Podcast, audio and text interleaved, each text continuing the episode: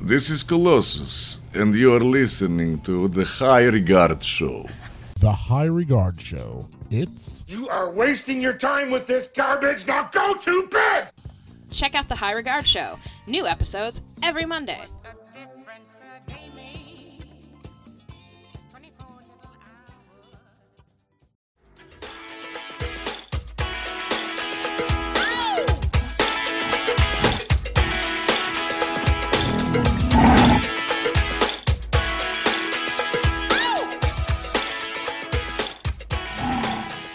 Hey everybody, I'm Tom, And I'm Nikki, and this is the High Regard Show. in which we talk about things we hold in high regard. Very high. High above Harlem. Way up on the third floor. Moving on up. Oh, it don't get better than that. No, sir, it doesn't. Hello, everybody, and welcome back to the fifth rendition of this show for this week. Hello, hello, and we're still laughing, so that's a good sign. We haven't hung ourselves in the hallway. but we might melt into puddles because it is hot. We might. So this is our like last take because I am at my wits end with you right now. I feel like that's not going to get better as we go along.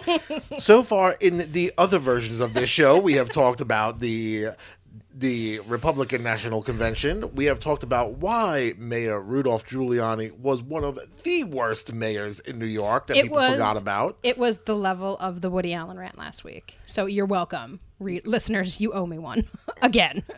let's just say there is a lot of little nuggets that can get pulled out like somewhere down the road like after we've done this show for a few years and we say hey here are the lost tapes we have a lot of lost We tapes do, and We have a I lot. can't wait for listeners to listen to Shark Show because that is my favorite one. shark show is going to be held on to the very Oh my end. God. like i'm going to have to be dead before shark show comes out Never. so that No. i think so because shark show is like such a treasure It is national treasure. i don't think that like i can like be alive Nick for shark Cage level national treasure. and like once in a while we'll be sitting here and like somehow it just starts to play through the computer and we'll just be like what is that noise? And then like we'll we'll turn off the TV and like we'll just hear Shark Show playing somehow through the computer and it's just a treat. and sometimes it comes through the apple tv It's the craziest thing. there'll be nights that we'll just have the TV on, and all of a sudden, this very, I would say, amongst before we even released the show, Like I think it was from our first like episode. it was our first try. It could have been one of our. It was one of the first episodes uh, that we did. Like today and still 40 weeks 40 plus weeks later we're still doing multiple takes. Yeah, but what's so weird back then was we didn't even have like we didn't write outlines back then. We were like, let's turn on the mics and talk about something, and then it would be like we would talk about things like Shark Show. And listening to it now, I was like, we were really fucked up when we did our first recordings.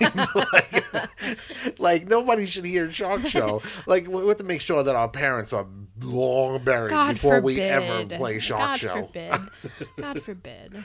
But I I, think feel they like would I have it. to be way buried before we I'm not going to be Show. because I'm going to just be like promoting the shit out of that with shark emojis over whatever social media everybody's crazy about then. Maybe on our Pokemon Go like app that we'll create down the line. Maybe when Sharknado 5 comes out to celebrate it, we'll release oh Shark Show. And we'll be like, we did this years ago. but then again, maybe not because Sharknado 5 might be coming out like in two months from now. Who knows how well, it it seems like every this. July they're doing like a Sharknado. It's like the Saw of sci-fi. It is the worst Saw. It is, it is seriously like, uh, ugh, so awful. But they still keep getting like remember last year like Anthony Weiner got eaten by a shark? Aw. Poor Anthony Weiner. Poor Anthony. He did, poor guy gets the worst of it all the time. He really does, but he's he takes it all in stride, man, and that's all that you can hope to do. Now, let's talk about taking something in stride. Oh, Thank God. We seriously, people, you have no idea how good we're doing. Three and a half minutes in, we're actually getting to the points that we have written down. As opposed to the last shows where we were 20 minutes in and Nikki's like, We we got to start we- over again? We we we were 20 minutes in. Clarify that statement, or else you're getting an eye roll. When I say we, I mean I would be talking about pertinent subjects that I find important to the show, and you would just like make faces at me and screw me up. Because you would just keep going and going like the Energizer Tom. And we did also discuss putting, you know, like, why is Robin Quivers in a box? Probably, Probably because 'cause- Howard Stern didn't want to see her rolling her eyes. So I mean, we could build something like that. We could just we have a wire that's like 25 feet long. I could go in the bedroom. I'll be perfectly happy. Yeah, but I'm gonna have to yell back and forth to you to hear what you're saying. We we'll have a microphone. Like the microphone can go in there. I don't need to be like. But it's not like I can hear you through the microphone. A Oh, microphone doesn't have an I see what you're saying, and this is why Nikki had a very brief stint in charge of the sound machine. Eh, not only a brief stint, like, and and I keep saying, I'm like, going, man, how do you still not know how a microphone works every week? And then you come up with a gem like this. I'll go in another room and talk in the microphone, and we can conduct an interview. I won't be able to hear you. What do you mean you won't be able to hear me? I have a microphone. This is like the boat story. Can we? Did we do the boat story on the air yet? What boat story? David Boat. Oh, uh, Let's just talk really quick oh about David God, Boat. Why? No, no, no. Muggle Mob, go. Talk about the Muggle Mob. No, no, because Listen, it's not funny. it's not funny to anyone but you, and you're gonna get so fired up, and we're gonna get in another fight, and I can't handle it. We have please, to. please. We have to. Tom. Hey, look, it's only five minutes in. I I swear to God, if I'm not done with the story by seven minutes, wherever I'm at, you can cut it off and we can end it. But this is funny to the world because this is how insane it is. We're watching a TV show, and I can't even remember what the TV show was. And it doesn't matter. It doesn't matter what TV show It was. doesn't matter. Just It could be anything. It was late at night, and then all of a sudden the credits are rolling. You I like to- like to read the credits, I, I like to just like shout out funny names that I see. right? But but you read all the credits. Like if there's any words on anything, reader. you you like automatically go and you'll I'm start to read it. reader, okay? I'm a nerd. So all of a sudden you read out this name and you say David Boat, just like randomly. You didn't say like what he did, like why you said the name. I'm You just, gonna say he's a key grip because I'm fascinated by the name. he probably wasn't. But you were just looking at the screen and you read the name out loud, David Boat. And I go, who? And you go, David Boat. And I'm like, like sailboat? And you say, no, like David Boat. and you could not understand what I wasn't getting because I'm like going, so well, you were I trying- don't know what that means. Like, You were trying to find David a Boat? correlation, like between the name, like you didn't know if I said his. I, I hate this story. I it's didn't so know- stupid. I hate it. I didn't know what the last name was. So I'm like, can you clarify? Uh, sh- well, that's what I should have said. I should have said, can you clarify what the person's last name was? I didn't hear your enunciation of the word Yes, boat. if you would have said that, then maybe we wouldn't be still talking about it two months later because you are still mad that I didn't understand it's what you were saying. It's not trying that to I'm say. mad. It's just that it's like, like all you have to do sometimes is just give a yes or no answer. David Boat, like sailboat? Yes. Not David Boat, like sailboat? No, like David Boat. Well, that doesn't mean anything to me. Like, spell it. And then you're like B O A T. And I'm like, so like sailboat. Like David Boat, Tom. David Boat is the guy's name. You still don't get like why that like flipped We're me done out so much. We're done now. Seven minutes, 32 seconds. We went over. I owe you 32 seconds at the end of the show. So, on to Muggle Mob. Muggle Mob happened this week at Scholastic, my employer, which I am very proud to say that I was a part of. Even though you don't know what the word muggle means.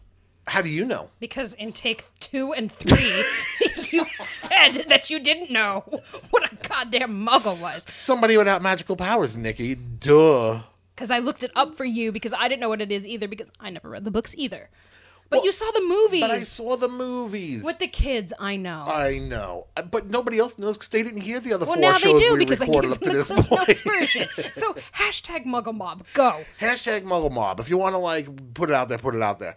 Basically, what it was was a flash mob in Soho, right in the middle of Broadway, 12 noon on July 21st, Which was Thursday. which was Thursday, where 300 employees grabbed one of the previous seven Harry Potter books, walked out onto the street reading a passage, and then on music cues, we would be facing east, which is away from the Scholastic building. Mm-hmm. Then the 300 of us on a music cue would all turn at the same time, facing the Scholastic building. And then a few moments later, on a music cue, we would pull out these paddles and hold them up in the air, which had the cover of book eight Book eight. What? which is really a script that's in For like, a play that's coming up. Yeah. Right. So, but it's a continuing story of the Harry Potter characters 20 years in the future, where Harry is now raising his family. His own little nerds. And, you know, this was the big promotion. And as we all turned and held these paddles up with the book covers on it, this huge banner falls from the top of our 11 story building all the way down to the first floor. It is a huge, huge banner. It was really cool. Like it was really cool. Like I wasn't there obviously, but I got to see like the aftermath, and it was really really neat. So here's this swelling of the music in the streets and people reading in the streets and all these And people were there people around. like just random people walking down the street? Because I mean, it is Soho, so it's like a huge crowded. shopping district. Yeah. Always so like, were people just like, "What's going on here?" yeah, like we had the whole the whole premise was after the banner falls, we were to give out our books to people. Mm-hmm. So like you know like we would have all the hardcover books. Um, 300 volunteers, so 300 books, and then we would just walk up and hand our books to a stranger just to try to get the promotion of the Harry Potter Sure. series, like you know, jump started again for book number eight. Yeah, because it's a very col- it's it's a very collective experience this Harry Potter because there's so many people like of all ma- like you know like ages and things that are like very into Harry Potter. So it's like a very like unifying thing, which is great and something that like we so need in this world right now. Right, and everybody loves magic except for you. I hate magic. So, you know, everybody but you would have enjoyed that event. But the point is, we gave out all 300 books And that's awesome. immediately. Like, we, the whole event was three minutes total. Oh Maybe God. two minutes and 40 seconds of being in the street. I would say within a minute, all 300 books were handed out. That's awesome. That's so cool. Like So- as a lifelong reader, like that's just like neat. And we have video that we will link to that was released to the general public and the news yeah. outlets and stuff like that. And it was put together so well. And the guy And so who, fast. and so fast. And the guy who ran the event was so so into it. But like anything in life, there was a snag. A literal snag. I was gonna say a hiccup, but like no, a snag. it was a def- snag. a It's sna- definitely is the right word for It was a snag of epic proportions, one might say. And I seriously wouldn't even mention it if there weren't like a couple of hundred pictures of these things floating around, and none of which I posted because I only posted the good pictures No, you're a very nice man. and a loyal employee looking to make my way in the company. but, but, you know, while the music was going and they were about to like drop this banner, which should have taken anywhere from five to seven seconds, we were told. There was two guys with ropes on either side of the building lowering this thing, and the guy dead in front of me, like almost as close as I am to you, let go of his ban, let go of his rope, and the banner tilted sideways and got jammed up, and they couldn't lower it. So after all of this work and stuff like that, it took one guy who couldn't hold a rope to turn this thing basically upside down. I would be very nervous if I was that. Like, I would have been like, "This is too big of a job. Like, this is too important of a job to put in my To hand." hold a rope. to hold a rope because you don't dick around with the blinds like I do every day. Like we've been living in this apartment for four years, and I still struggle with those blinds. Look at the one above the air conditioner; it's crooked because I can't fucking I can't I can't master it. Yeah, but you don't let go of it like halfway. You don't like hold both ropes in Maybe your he hand for the getting blinds rope and then burn. go, Ugh. Was he getting rope burn? Was his hand were his hands smoking? Well, I didn't see the other guy getting rope burn. I didn't see him have a problem. I only saw the one guy drop the rope. All right then. It's ridiculous that that had to happen. But All Just like- in the end. all things, they wound up clearing the streets after three minutes. The banner stayed there crooked for a little while. They went up with a crane, they lowered it. The news was able to take pictures that they wanted to and whatnot. And then they raised the banner back up and they like dropped it the way it was supposed to. Edited it into the videos that the nat the world sees today, and it looks seamless. It looks perfect. It di- yeah, it was. And seriously, for the amount of work that put in, I, I feel so horrible that it only took one guy to screw up the banner. That fucking guy. This guy, and you know, you know, he's just sitting on the back of the truck. He's he's like drinking his coffee after this thing. The banner's sitting crooked, and this mm-hmm. guy's just drinking his coffee, and it's like. It must be nice. It must be nice to have one job, and when it's done, whether it's screwed up or not, you can just kick back and have yourself a beverage. like seriously. He worked hard, Tom. He worked hard. And and if you look close enough in the video that we're going to link to, you can see the High Regard Show's very own Tom Roarty working hard at the event, the muggle that he is. Yeah, I feel like we should have a contest because I was in the video a lot. You were in the video a lot. And if you can count all the times that you've seen me in the video and email it to me, maybe we'll send you a high regard show prize. Oh my goodness. Count how many times you see Tom Roarty in the Scholastic video that we link in this week's show description and email us at highregardshow at gmail.com and we'll send you a High Regard Show prize. Oh yeah. All right, that's a good deal. That's what it is. And I will tell you that the number one hint will be more than two. Higher than two. Higher than two. It's a lot. All right. So anyway, let's get on to a you heard because we have some guests this week. We do have some guests this week. Oh man. All right. Well, play that heard music.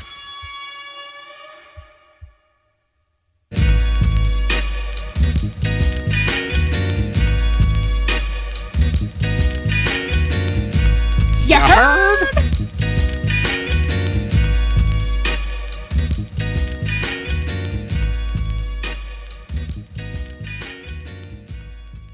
This week's You Heard comes to us outside of 40 Wall Street on on Pine Street down in the financial district where I used to work. And this kind of ties into what this show, week's show is about because I was watching someone who seemingly was doing nothing because I had been standing outside talking on the phone to my mom as I always did on my lunch. And I saw this guy who was just standing there. Was he Get a- supposed to be holding a rope? I don't think so. All right. Because if he was, maybe something bad, maybe something even worse would have happened to him. This But guy again. I'm standing there and I'm just like talking to my mom, and I look up and this guy, just two cops come up to this gentleman who was black and just arrested him. Now, I don't know if there was something before I got to see, but I was standing out there for a couple minutes talking, and he just like, and he kept saying to the guys, like the police officers, like, I didn't do anything. I didn't do anything. And he said, well, and then like you could just see him like give up in defeat as like they're leading him away and his, you know, his hand, he, our handcuff behind his back. And he just said, well, you're just going to tag me any fucking way. and that's this week's You Heard.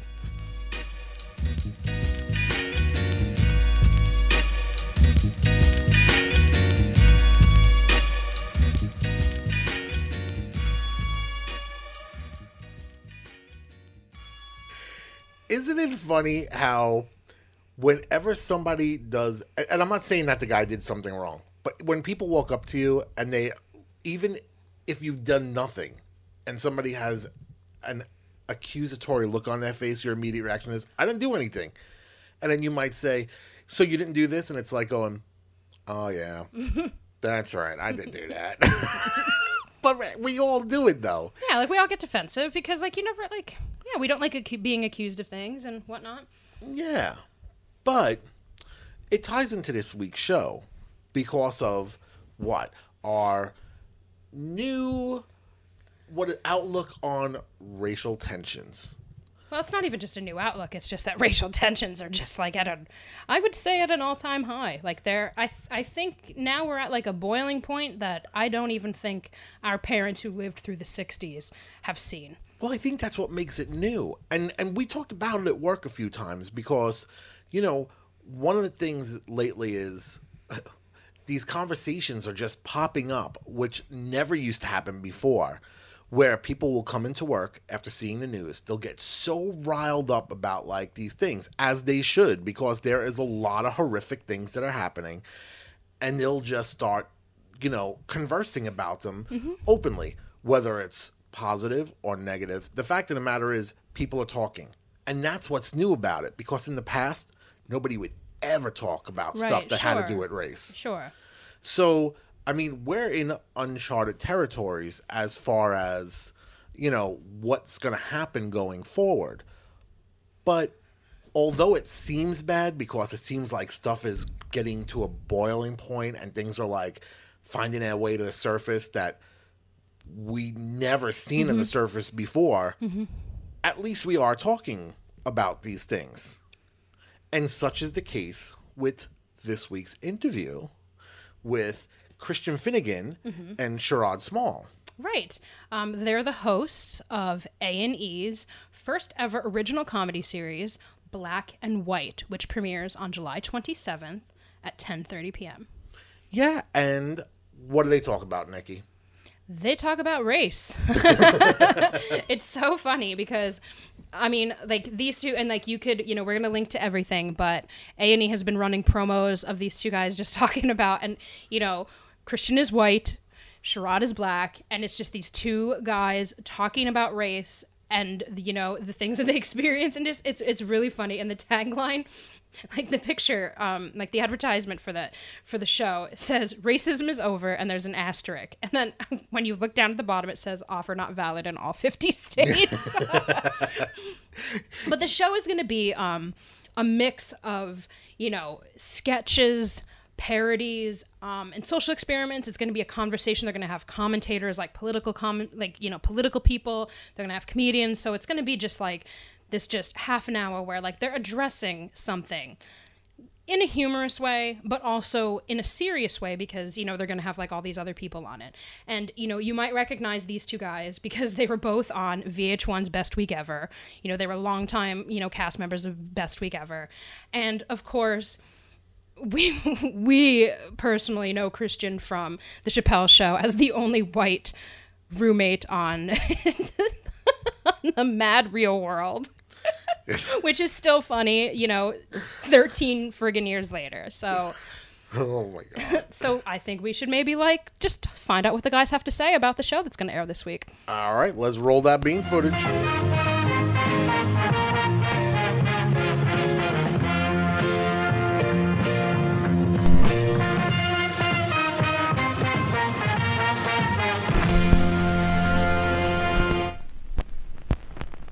Hi, Nikki. Hi guys, how are you? We're wonderful. Thanks for having us. Well, super. Thanks for talking to the High Regard Show. We really appreciate it. Nice. Where are you calling from? Where, like, where are you? I am in Harlem right this very second. Okay, nice. Up there gentrifying, huh, Nikki? I sure am. I sure am. Sorry. I'll see you at the okay. Magic Johnson uh, movie theater later tonight. I'll you know, I have been there once. I've been there once, actually. That's me up there selling Jamaican meat pies. Once was enough. That's what Nikki just said. it's a very nice. I've been there once. I survived. So why temptate? I am going. I to saw Selma there. Felt like a good thing to do. No, it was actually the man with the iron fist. So Oh, you could all take right. that. That was a while ago, right? I know, yeah.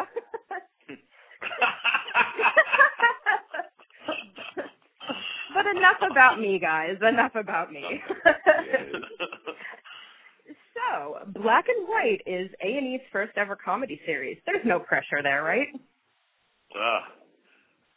yeah. Well, it, it's funny because there really isn't any pressure because they've never done comedy before. We get That's to kind of tell them, "No, trust us. This is funny." Yeah, they don't really know, so they have to listen to us a lot, which is like you know surprising for a new TV show to have the network like, oh, what do you guys think? Yeah. well, that's good. Yeah, that doesn't usually happen, right? Yeah, we're trying to work it to our advantage for sure. And, you know, obviously the show is coming along at a very, oh, I don't know, how do we say, tumultuous time in America. How did it Yeah. come about and how long was this show in the works? Well, I, you know, we spoke about doing a show like this probably a decade ago when we were just, Yeah. uh, just still doing Best Week Ever stuff. Yeah, we we were both on the, the in the original cast of Best Week Ever on VH1, and uh, every once in a while VH1 would send a few of us out to do like Good Morning America or do college shows. Show. Yeah, and uh and Sherrod and I, you know, we were personality wise we couldn't be more different, but we've always kind of just had a sort of a, a, ability to riff. And Sherrod, will, you know, would send me these middle of the night texts like, "Hey, we need our own show," and I'd be like, "All right, what's the show?" And he'd be like, "I don't know." yeah, use your white powers and put it together. so so yeah, and then and then a few years later, we were both on the the sitcom Are We There Yet? Yeah. And there's a lot of downtime on a sitcom, and so you end up just you know busting balls and joking around. And I feel like that for me, that was where I kind of started to feel like, all right, we kind of like have a thing Yeah. you know. And so then a few years later, we just kind of said like, let's try this. And it all, you know, at the time it was going to be a little bit more of a lighthearted kind of show, and then the Right. world kind of made the show a little more serious. But that's fine. I, I kind of, you know, all shows evolve, and you know, I'm I'm really proud of what we've come up with so far. Yeah, definitely. When your comedy's so close to the truth, you you know, sometimes you'll find yourself in the mix. Mhm. Yeah. you'll be talking about things that's going on right then, even though you're referring to things that might have happened a year ago or months ago. It's Right. gonna, it's a reoccurring thing, so you can never escape it when you're dealing with this subject matter. Right, of course. And it seems like as soon as something happens, something else happens right after it, and it's just Yeah. that snowball effect. So is the show going to be taped, taped, or is it going to be taped like live? You know, is it going to be talking about things that are going on like that current week? No, it's uh, we've actually uh we're our we're shooting our last episode on Tuesday, so we've already shot seven of them. Okay. and um we're so they're not going to be sort of day and date as they say Mhm. like this is what happened this week it's going to be more kind of topics and stories that are relevant Right. More and but but not like necessarily ripped from the headlines Okay. And you know, you guys are no strangers to the talk show circuit. You know, so what can fans expect each week with you guys now behind the desk, so to speak? Well, we'll do more dancing than Ellen. and we're I don't know gonna that free that's stuff like. Oprah, but it's not gonna be free things like the extravagant gifts she gives. We'll give her like beef patties and balloons. we'll have a piñata and take audience members spin them around a few times uh, nice. So you're going to cover everybody then. Good. That's right. very important Our show is gonna be real conversational. We just wanna, you know, keep the conversation going. We usually when you talk about race, people clam up. Right. So we're gonna try to keep the conversation going, uh, starting from the part where people usually clam up, and let's try to be human beings to each other. Yeah, I mean, it, it's going to be a little more structured than you know a, a traditional just talk show. Like Right. it's not just conversation. There there are some written elements and some short film sketches and man on the street type stuff, but not as structured as something like The Daily Show or SNL. Like we're not pretending to be newsmen or anything like that. It's, Right. It's, it's somewhere in the middle there. And you know, is the way that like you prepared for the show as a host, did that differ from like how you prepped to be in a guest chair? Like, did you approach that differently? Well, I think it's so- a, so- it's, yeah. I mean, I mean, just quickly, it's, it's a little different, you know, for us because we're we're going out there. It's kind of like doubles tennis in a way, you know, that we're not. Neither of us is sort of in charge. We're kind of trying to do Mhm. it together. And for me, a lot of the the the goal is to try to capture the rhythm and the casual aspect of when we're just sitting around the table joking around. Right. Uh, Doubles tennis, but I'm Serena and he's Venus. Hey, I'll take it. I'll take it. That's, He's that's older and not as good as me.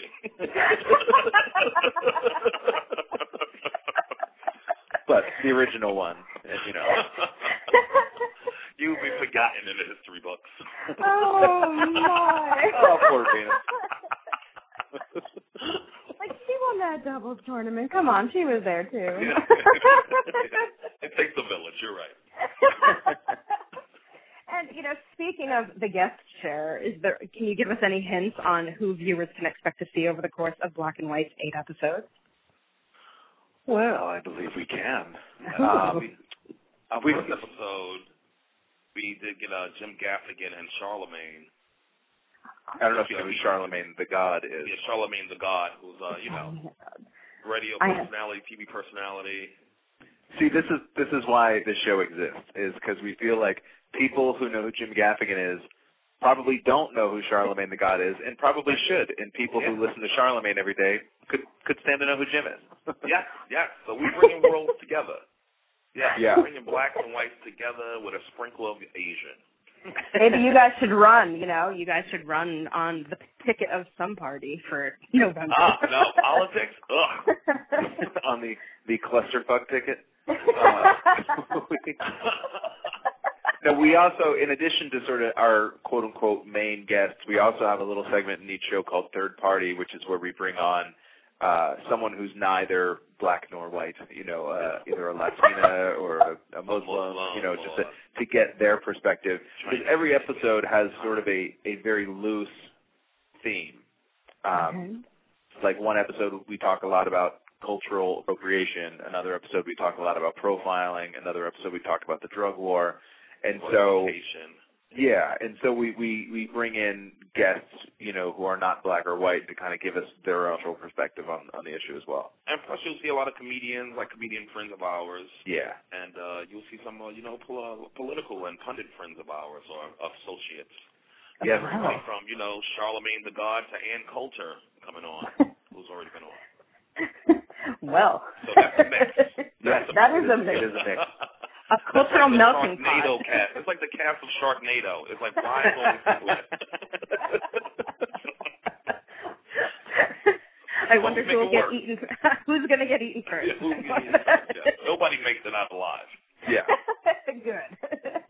and you know, of course, you know, we mentioned politics, and with the Republican National Convention behind us, thankfully, and the Democratic Convention ahead of us, what's your take on how Clinton and Trump are handling the current race in America crisis?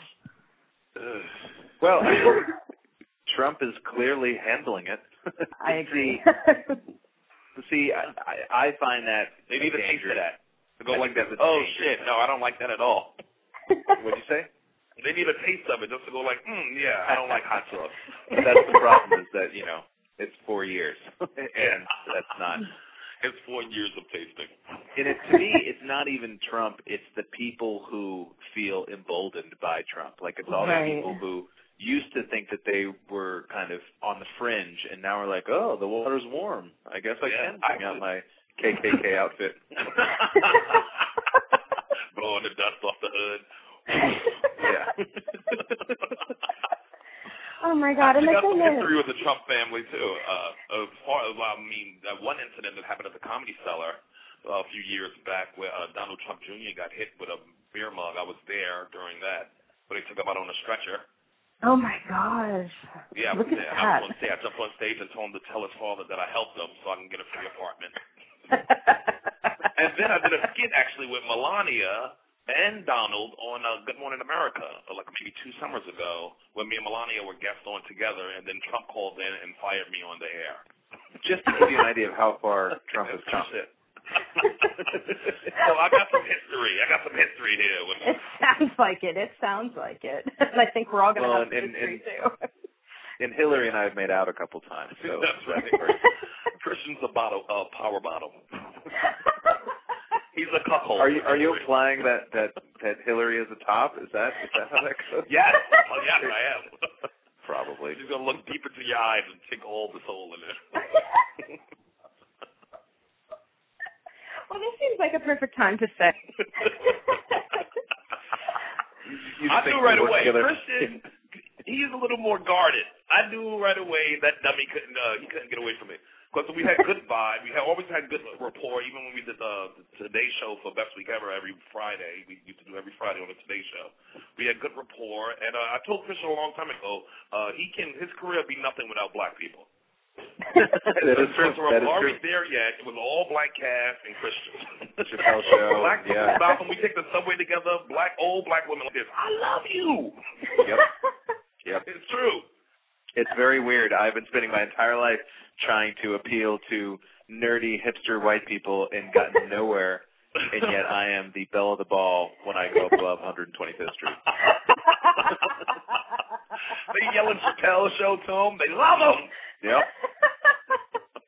well, it's a good. And my to friend know. told me, he said, "You are African America's favorite white guy." yeah. It was Joe Biden for a while, but now it's Christian. Yay! Look at you! Look at you!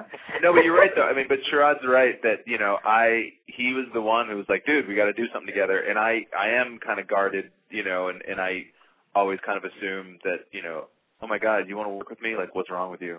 Uh, and it it kind of took a while for me to sort of see it, you know, in that you know sometimes you know, it's become very fluid, us being able to chat and stuff, but we're very different personality wise. And it mm-hmm. took me a while to understand that that's like a strength of our, not a weakness. Like that we are yang, baby. Yeah. Yin and yang. We always say, we always, you know, Sherrod always says like we got a Voltron this shit, you know, because the stuff that I suck at, he's great at, and the stuff that he, well, I don't know if he sucks at it, but he won't do it. I will. Do That's like Starsky and Hush. Cag yeah. and Lacey. Hutch. on each other's shoulders wearing a big trench coat to look like an adult. There's like two of us in there. One ticket, please. Any We're gonna get beverages into here? this PG-13 movie any day now. You guys have wine? this sounds like something like adults would drink. Is that it? Give me two jugs of wine. oh my god. so, here's a hard-hitting question. What would you say is the most stereotypical thing about the other? About Stereotypical thing. Yes. uh, that's good. That's a good one. Most every, I know he what he's gonna say about me, big black penis.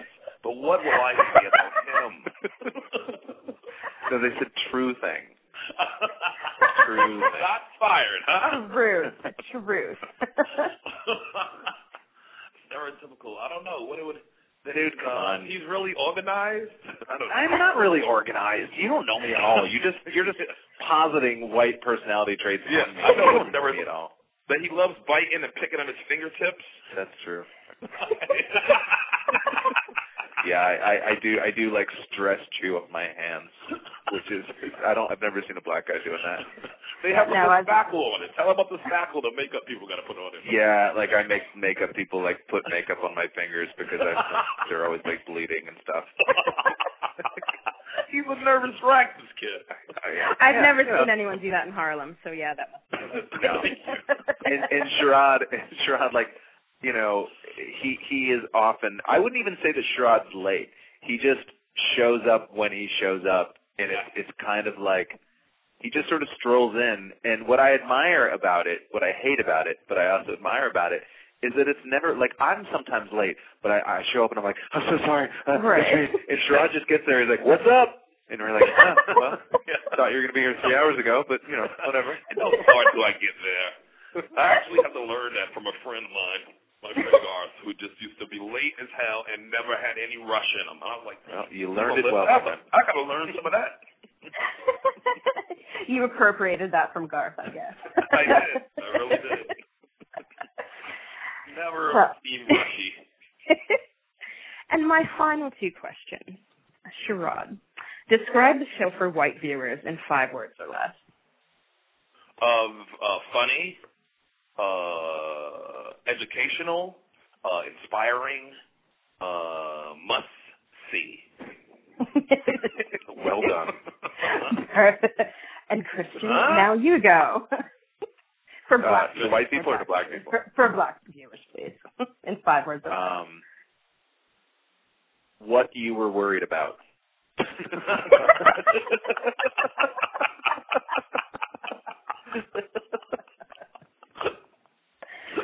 oh my god.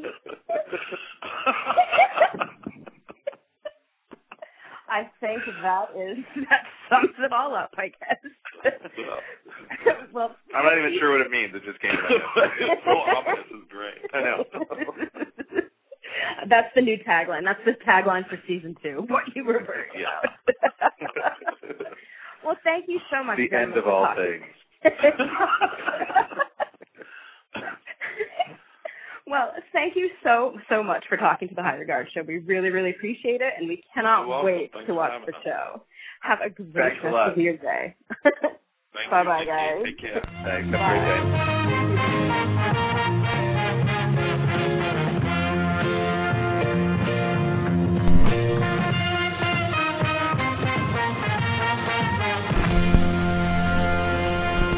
And we're back. Hello, hello. I swear, I don't think I have laughed that hard. Like I was crying at the end of that interview, and like I don't think I've ever done an interview where I like laughed that much. And you see, and this is where I feel like I get the short end of the stick when it comes to the show. because you get to like talk to like these awesome people and stuff like that. It just works out that way with my schedule, though. It you does. know, And then I'm like going, oh, and what do I get to? I get to edit it, and I get to hear people just laughing and cornholing. you're Buster. You're Buster. I really am the Buster Bluth of this show right now. Is what it comes out to. It's awful being the Buster Bluth I'm of the show. Well, All I'm hoping for is a bird flies in the window so it it can walks on a pillow. Walks on- It's my pillow. but the guys are great. I Oh can't wait to see the show. And and here's the good thing about this show, and and this is what I'm looking forward to most is the fact that it's a show that is representation representative of both black and white, as opposed to so many of the shows now, which is either skewed black or white. Right. Like you just you see a panel of just, you know, one race or the other and it's like that's not like we've got to do this together. Like the way that we're going to get past this is if we all are in because we're all in this together. We're all in this together. So we need to just have these conversations with each other. Well, that's it. But it's it's still, I mean, to a point, it's a scary thought to have these conversations, no matter who you are, because it doesn't matter what race you're in. You all grew up with a racist grandparent. Sorry, it's just the way- it's just the way it is. Yeah, It's, many many people probably did, Tom. and it's because we were all, you know, segregated in small neighborhoods. And I and I say we all. I say we all as you know as you know race. You know, this is pretty much the way it was. Like there were black neighborhoods, there were white neighborhoods, Asian neighborhoods, you know, Mexican neighborhoods, and and so on. And now we're in a world where that is starting to dissolve more and more. And of course, there's going to be pushback because it's mm-hmm. kind of like, you know, we come in here, we talk about like the the blazing Mexican music we listen to every single weekend, which is the reason why we record our shows early on a Saturday now instead of late on a Right. Friday because otherwise we would have a soundtrack for the whole show. and it's free. It would be a free soundtrack. So I mean, maybe I should learn. Yeah, well, I don't mind looking for the, my own music. Thank you very much. but you know, we you know you come into a neighborhood and it's kind of like already established and stuff like that, and then over time things change. Things just Mm-hmm. change, not necessarily for the worse or the better. I know because I love the first thing that evolves. Sherrod said was like, "Oh, like you know the gentrifier." it's like, yeah, yeah, you're right. it's true, but seriously, no one it it doesn't the cultural aspect of it is where it gets kind of sticky because like I said, there are nights where we want to stick our head out the window and just be like, turn the goddamn music off. It's enough already. But people have been doing this forever and we kind of got to just suck it up and be like going, this is what it is because this is what it is. You know, I don't agree with that I know you don't agree with that. because it's just it's not like I don't I don't look at it as like a race thing. I don't look at it as like or whatever. It's just a decency thing. But this is the way it's always been. I know, I know, I know. and so we can't expect it to change. If it does, that's great, but it's not like it's not like tonight I'm not gonna like go to bed and not expect to hear Right.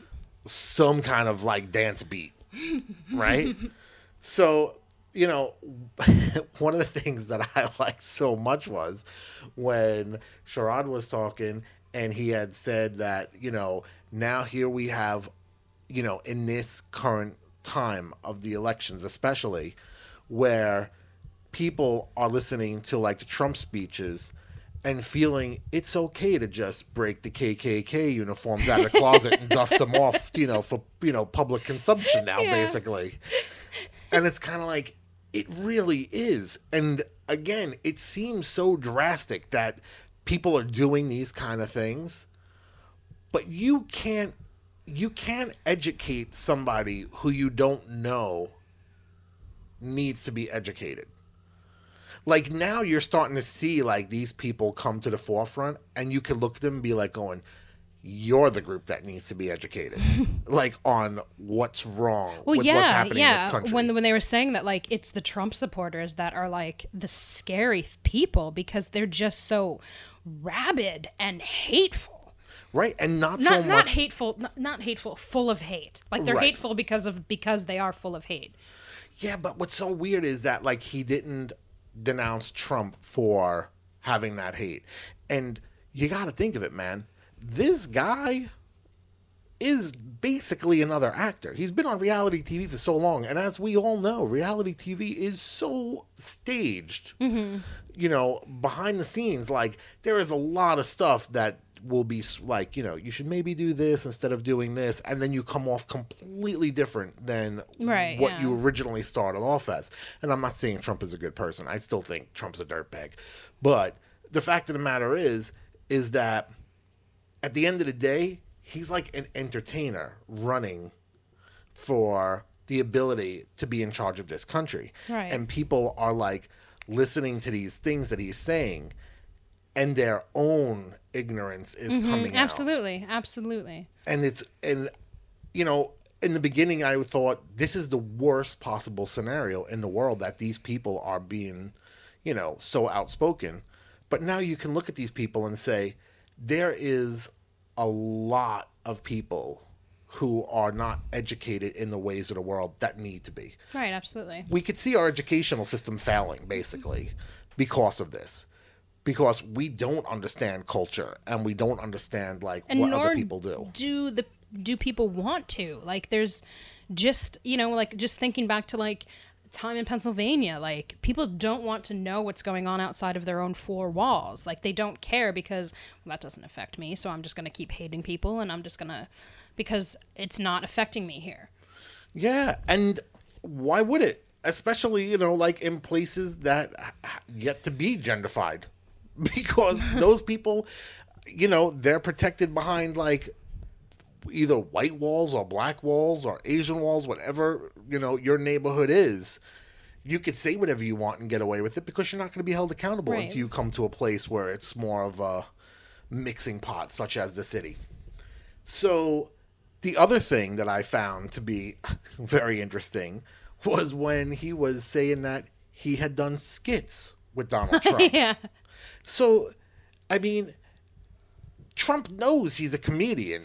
Like, you know what I mean? Like, he knows he's an actor because he was getting involved in doing these things forever at this point in times, and he knows how to push the buttons of people. he sure does he sure does But how is it like so many people can go from, you know, like I feel like the biggest known president in like my lifetime will be Ronald Reagan. You still at the Republican National Convention, Oh if you God. start bombing in your speech, all you have to do is say, ronald reagan "And my old boss, Ronald Reagan." Well, you know, it, there should there's definitely a drinking game like that should have been held during the RNC. Whereas like any drink anytime you hear somebody mention Ronald Reagan. Or guns. Yeah, or guns. Between those two things, you wouldn't make it to the first commercial break without having to be- puke. You'd be dead. Your liver'd be like, I'm out. alcohol po- poisoning has spiked across the country in the first 30 seconds of the presidential debates coming up. But you know, it's it's crazy because you know, Reagan was an actor and I think people loved him more because they were like we grew up with him Mm-hmm, sure. and now he's our president and now he's leading us. But in between that, he w- he did become a politician before that. I Like, met him. You met Ronald Reagan. I met Ronald Reagan and Jimmy Carter. What? When? At fundraisers my uncle actually put on. Um, it was a picnic. You met Ronald Reagan. How have I been Jimmy with you Carter. for six and a half years and you have never once told me that you met Ronald Reagan? it was like all of like seconds like he walked by. He, ga- he came in to this picnic thing. He gave a quick speech and then he left. Where was it? Here in the city? Like no it was in long island. It was in long island out on like the east end. And my uncle jimmy was very into politics. And um, he was an advertising man by trade. Um, he raised a lot a lot of money for his agency. The agency used to like um, i guess support the Republican Party mm-hmm. and were big donors. And when he had this party, he was like, Do you want to go to it? My family actually went to this picnic because we were close to them. And we got to actually meet both Ronald Reagan and Jimmy Carter That's on two separate occasions. Seconds still. Like it, he like literally just like walked up and shake your hand and move along. And I remember I was like young. I was a kid when it happened. It was before he was president, so I was like young, young. So he was he like governor at that point? Yeah. Okay. So and he was like working his way up, and I and I think it was for like even like a governor reelection more than it was for the Mm. That's presidency. I've never met like I can't I'm trying to think of like I know that like my parents got a letter from George W. Bush, but that's nothing that like I don't think I want to talk about. And I know that It was it a cease to desist letter? like I got this one. I know what to do. Stop writing letters. stop stalking me, Chris. I think I know how to run a country better than you. I'm the president. You can cut it out with the letters now. and it was written in like crayon. and then um, I don't know, like if we have that's like a really whenever I like I I was very young during you know Reagan's administration. I was really really young. Like the first election that I remember being very important to me. Like not only important because it was like i knew what it was because we were learning it when i was in high school was like you know the 92 election when clinton won. Because they were like we were like this is the first election of like your lifetime where you're old enough to know what's going on. So like we learned all about that. But whenever i think of like ronald reagan and i hate to admit this i think of the land of confusion that oh. Genesis song wasn't it Genesis? Oh, and I yeah, the hated that video. I hate that song. I hate Genesis. I hate it. But like, whenever somebody met, like every single time the Republicans mention that, like, you imagine, imagine if there was like an algorithm like in my brain, like, I do imagine there's an algorithm in your brain, and it's a scary one. like Ronald Reagan, Ronald Reagan as a puppet, like, is very high on the algorithm scale right now. But he, yeah, he's this guy. Like he is the savior of the of any Republican speech that can be said. Was he like the last respectable Republican president? Was he respectable? I don't know. Like, I don't know anything about him as a president. Like, is that why they keep bringing it up? It's like, well, if we keep bringing up Reagan, we're going to forget the Bushes. I would say, well, I mean, you know, George Senior was, I feel like, as good as Reagan was until he made the mistake of Or of war. Yeah, and, uh, up until that point, like I feel like he was hanging in there for the most part. But uh, it's weird, like you know, I was trying to explain this to Tyler, and and and for years, Tyler and I have talked about like the difference between Republicans and Democrats, and it's like the Democrats, they're the hippies, man, right? So like when you're young, I feel like you're automatically a Democrat, which is why Alex P. Keaton was like so special when because he was an anomaly. Yeah. Right, because here he was like this young kid dressing up like in a suit and tie and going to school every single day. Uh, You know, and most kids don't do that. They wear jeans, they wear t-shirts, they want to like, you know, go to art class and gym and stuff.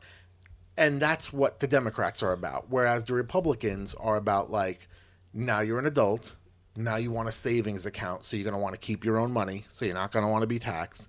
So we can get rid of all of these stupid things for kids because you're not a kid anymore. So we don't need art programs and gym programs. Mm-hmm. But we're going to want something to protect that money with. So why don't we like get you guys some guns? Get some tanks, get a couple of planes Maybe a that bomb drop or two. bombs, you know. Now we got drones. But, you know, like that's really what it comes down to. So as you become an adult, a lot of people turn into Republicans and I feel like Honestly, and that's like the that's the honest to God truth because when I think of Republican, I think of my parents. well They're that's it. poster children for the Republican Party. And the ironic thing is, is my mom was, oh, like she, I, I, like I don't even know. She was just like, because I always call my parents like gun-toting Republicans, and like I can't think of anything of like my mom was a blank Democrat, but for most of her life until she married my stepfather, she was a Democrat. She ran as a mayor for a Democrat, you know, and And I would have never have guessed that No, your nobody- because I know how later on in life. Yeah, of course. And like even Tyler and I were talking about this, and I'm like, you know, I'm like, my mom was a Democrat when she was young, and Tyler was like, what? What are you talking about? What? But I think everybody's a Democrat when they're young because you want you want these programs to work. You want to like have better things for, you know, people who don't have the same privileges you Sure. have, you know. And you you're like going, yeah, it makes sense that everybody's equal. And then I think like you get to a point where it's like you get to an age where maybe you're getting close to retirement, or you got to start thinking about retirement. And you're like, Or you have a family, and you're like, I'm making things for myself. Like I made this Right. life for myself, and I'm going to take, like, and you could understand both sides like that, kind of. right. But the, the side that gets screwed the most usually is not the white side. No, and and that is where so much of this turmoil comes from. right? Because it's like, you look at what's going on today, and you look at what the black community is going through, and it's like, is it any different than in 1965? No, it's not. I feel like the only difference is is that there is more ways to stream information to the masses. That is Which- the only difference. Which you would think, like, if you knew that the first thing somebody's going to do is pull out a phone and record any type of anything, don't you think that that would change? Like, wouldn't that make you just think a second? Like, but we're creatures of habit. I know. Like, and it's Like- just the way things always have been. So And just- we have yeah. to force change. Change don't just happen. and just like look at just thinking about like the story that broke this week of the caretaker in Florida, like in North Miami, who had a patient who was autistic, like an older autistic man. He wandered out of his home, like you know, he was in like a, a care home.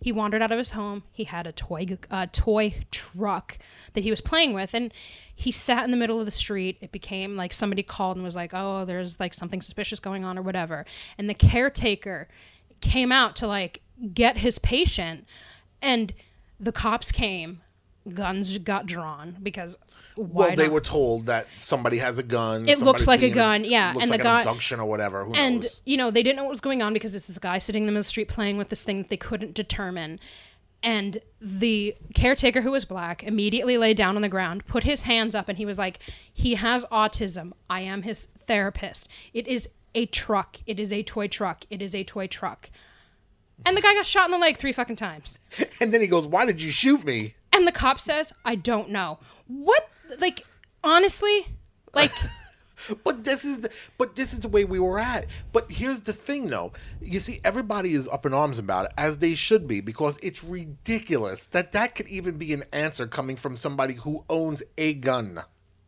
not that only I don't owns know why I shot you. I just did. He's like, "Yeah, Uh, but I have it's. I'm his therapist. I'm his therapist. It's a toy gun. And the kid, not the kid. He's a, he was a man, but he was just sitting there like the whole time. Oh, yeah, he he's didn't just know what was going playing on. with this truck and just like playing with this truck, and it's like, what the fuck is wrong with this? But here's the thing, though. Because of the age that we live in, we finally can start to have conversations about this stuff where we never would have.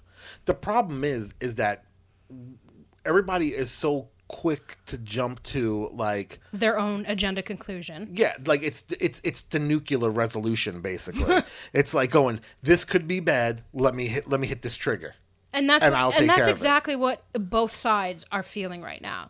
absolutely and and it's hard to like think that okay you know eh, you know I, from like our point of view like as as like white people we don't necessarily think about what black people are thinking about because how can we? Right. we're not black. It's hard to like think about like what your plight is what the struggle has been. I mean we get it when we hear it. We but we don't fully understand it because we haven't gone through that. There has to be some kind of dialogue so that people can understand why these things are happening. Mm-hmm.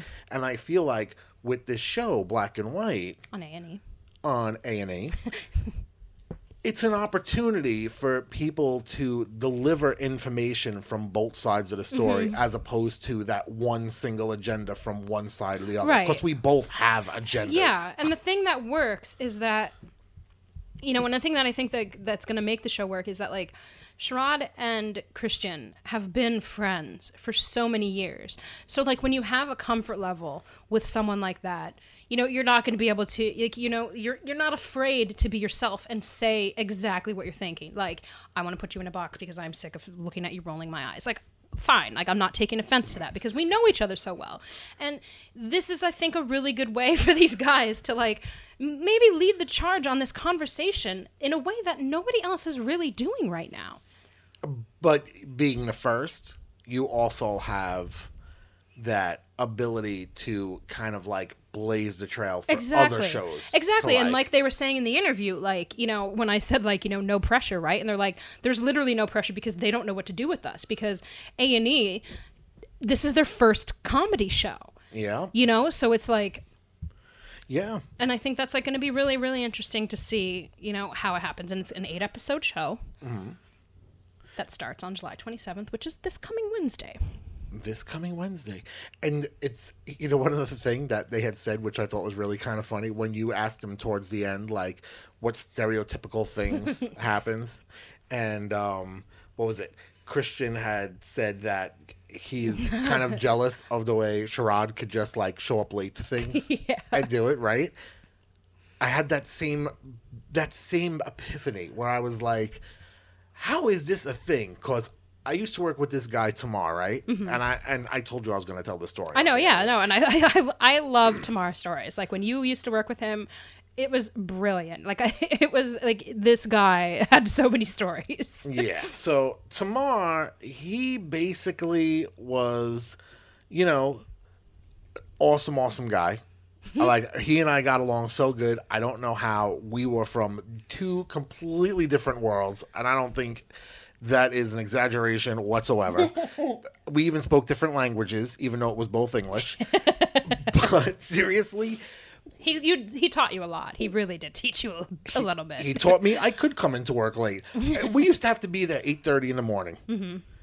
This guy tomorrow would roll in like ten thirty or eleven. No joke. He would like come in and he'd be just like he would come into our office and he'd be like, "Hello, art peoples."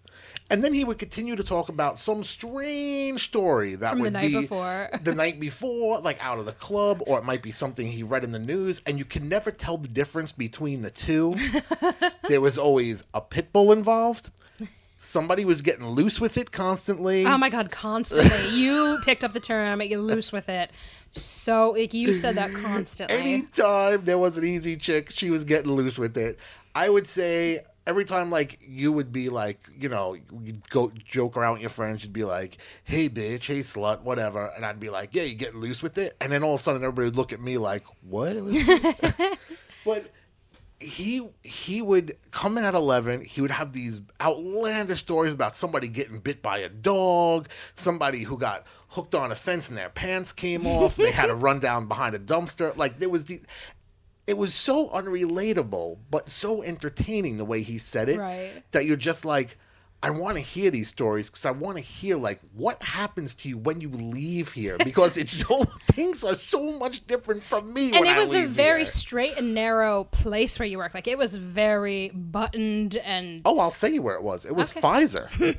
so I mean, we're in like you know one of the top ten Fortune 500 companies, and this guy would like I would would come in and I'd be like going, man, like your life is so much different than mine when we leave here, and when I'm able to like translate what you're saying, your stories are hysterical, but it's that fact that he could, was able to deliver stuff right.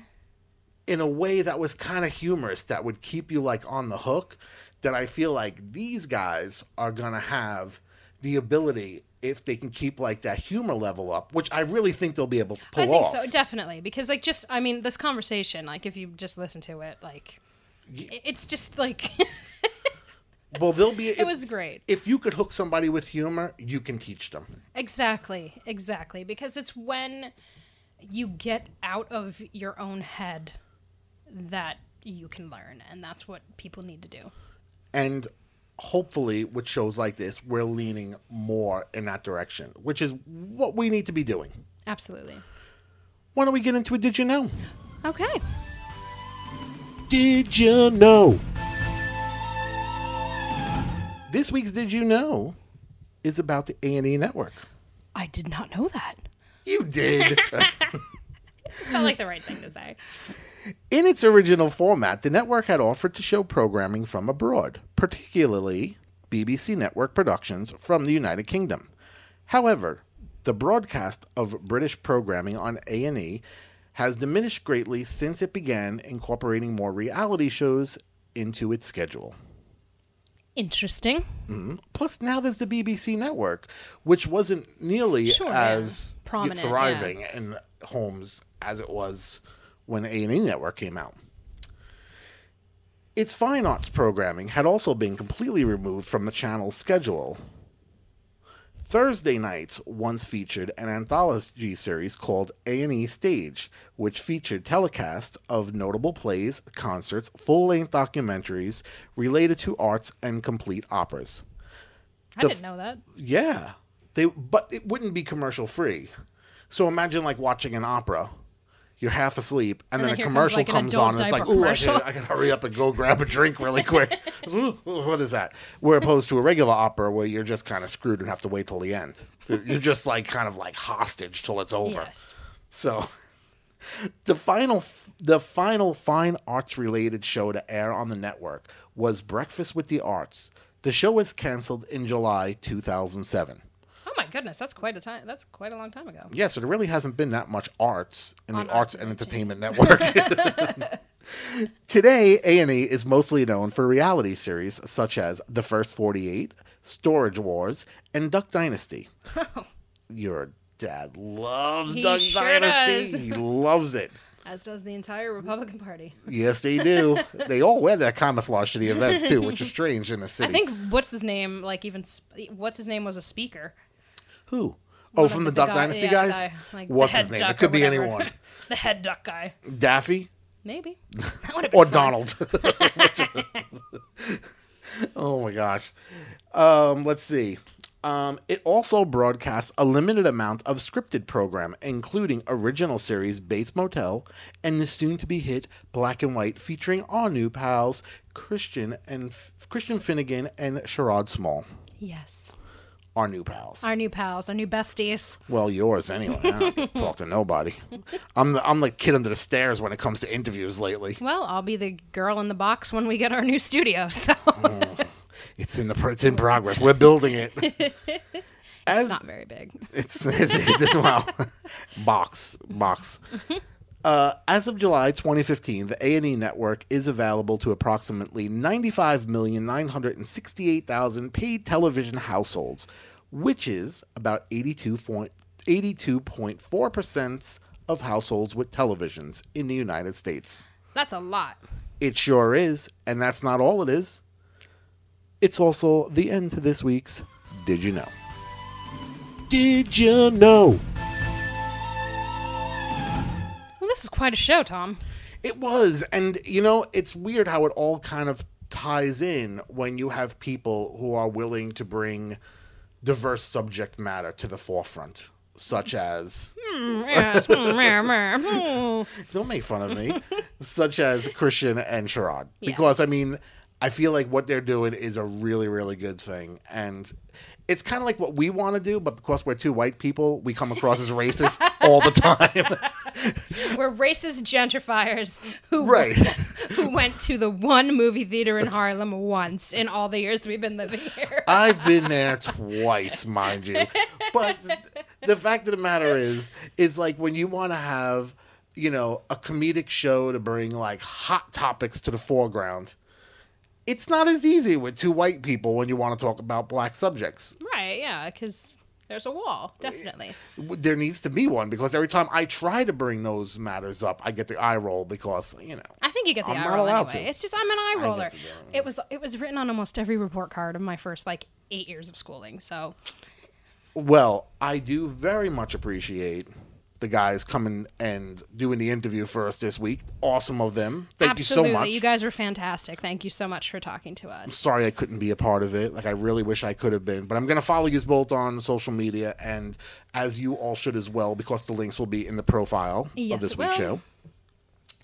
And um Nikki, don't you have an announcement? I do, I do, Tom. You know, what would you say? You know, your your biggest fear is like what would you, what's like what's one thing that you're like afraid of? Spiders. And I have snakes. Okay.